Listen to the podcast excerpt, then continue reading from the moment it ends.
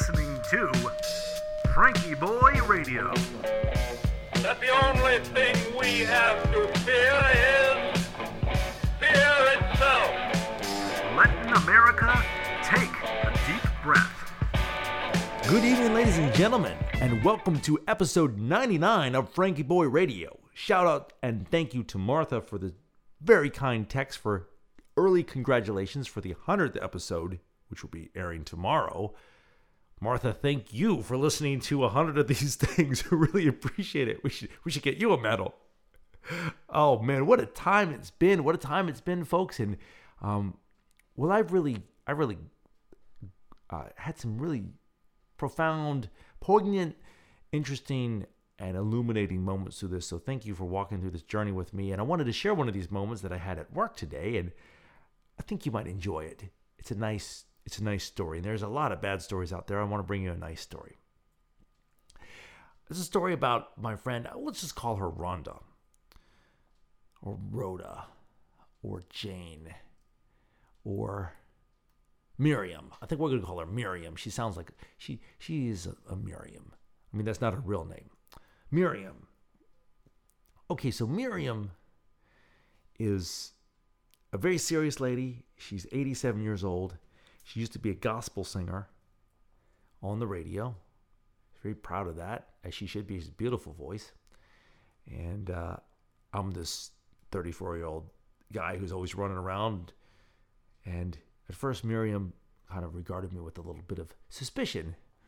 And what is what is he up to? Kind of look. And then we got to talking about gospel music one day. It seemed the ice broke a little bit, and through this lockdown, we've got to know each other a little bit better. So what I do is I I work in an assisted living in an assisted living facility, and I have a DJ cart, and I do music programs for the residents, and I push it around every day and play them a show.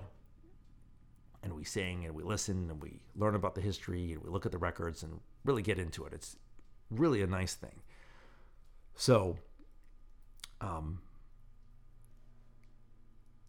she's she's warmed up to me. I, warmed up to her. We're on on a first name basis, and uh, she uh, she always keeps me on my toes with a twinkle in her eyes. And uh, one day I was dancing down the hall, and I guess I was shimmying a little bit too much, and she goes, uh, "Well, hey there, Shirley Temple." a timeless, a timeless burn. Well, she uh hasn't been eating a lot lately. And some of the staffers have mentioned she they're like, hey, you know, you're you all are on good terms. And here's here's a, a funny story of, of like like uh, to describe our relationship. I was I was going down the hall and I had a lollipop in my mouth, and one of the nurses who I know says to me, she goes, she goes, hey, where did you get the sucker? Calling the lollipop the sucker in front of Miriam, and Miriam's watching this. What are the youth doing, right? And the lady, uh, my nurse friend, says, Where'd you get the sucker? And I said, I am a sucker. And Miriam says to the nurse, Don't you call him a sucker? So it's like, you know, it's got somebody on my side, right? It's like nationwide on your side, but it's Miriam. So Miriam's very religious, and I play her, I play her hymns every day and she sings along to them and I'm learning the words. And she's helping me sort of get in this whole gospel mindset. And I was mispronouncing uh, Mahalia Jackson. I was like Mahalia Jackson. She goes Mahalia. And I said, okay, you're gonna you're gonna teach me up about this, and I'm learning learning this. And she has this, this great laugh, and she can impersonate me sometimes too, which is pretty funny. It keeps me on my toes. So she's been having she hasn't been eating a lot lately. So she was sitting in her chair with they can sit in their the doorways of their rooms and, and face out into the hall to hear the music. And I said, Hey, and I usually eat my lunch nearby to hang out with a couple of the my friends in the hall after the program's going. I would take my lunch break in the car previously, but realized that this is some nice time to chat with people, and so that's that's what we do. So one of the staffers came by and said, "Hey, you know, she's she's not eating. Do you think you could talk to her about that?" And I had asked her about it before and kind of got shut down. And, you know, she didn't want anybody in her business, and I understand that. So I said, Hey, Miriam, why don't we eat lunch together?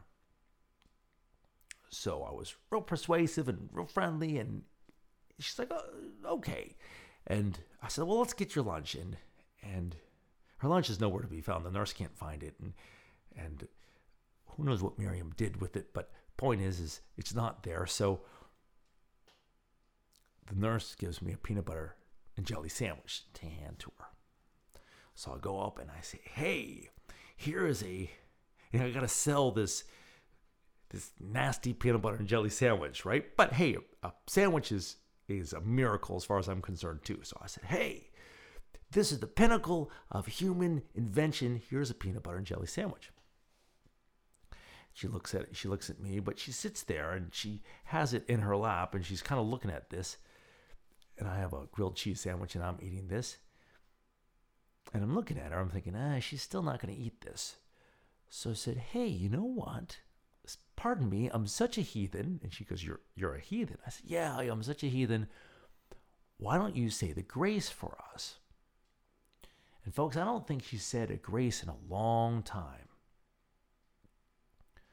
So she mentions the food nourishing our bodies and thank you very much. And she says this grace and then she eats a little bit of the sandwich. And I sit there, I eat, I finish mine, she eats hers, some of it. She puts the rest of it in the in her bag with the chips. And I said, hey, you know, why, why don't you eat some more of that sandwich? And she, she laughs and she goes, why don't you eat the sandwich or something, you know, something like, you know, mind your own business, man. So I said, okay, well, I'll come back and we'll have another one tomorrow. So I stopped by today. I sat in the hall, brought her a sandwich. Said, hey, you want to say the grace? She popped it right out, nice and clear and loud, said the grace. We bowed our heads, and then we both had our sandwiches.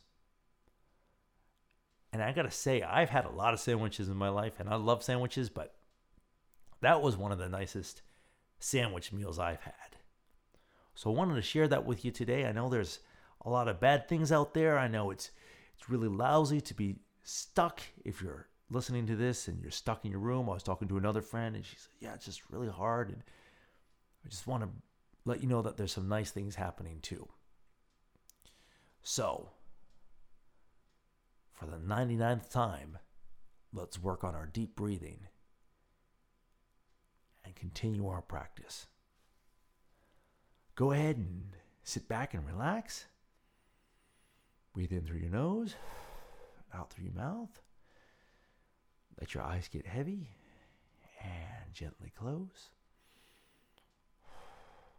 And let us begin. Inhale one, two, three, four. Pause one, two. Exhale one, two, three, four. Inhale one, two, three, four. Pause one, two, exhale, one, two, three, four.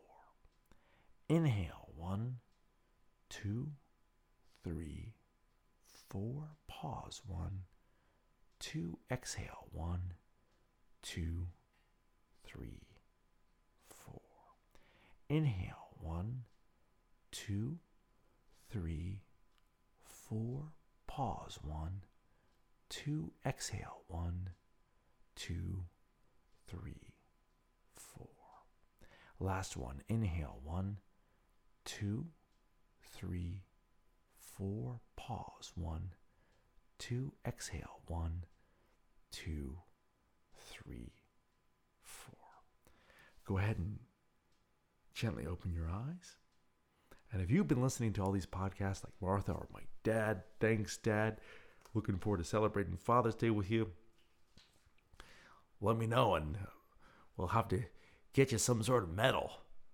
Thanks so much for tuning in, folks. This has been quite a journey and looking forward to the 100th episode tomorrow with you. Have a great evening.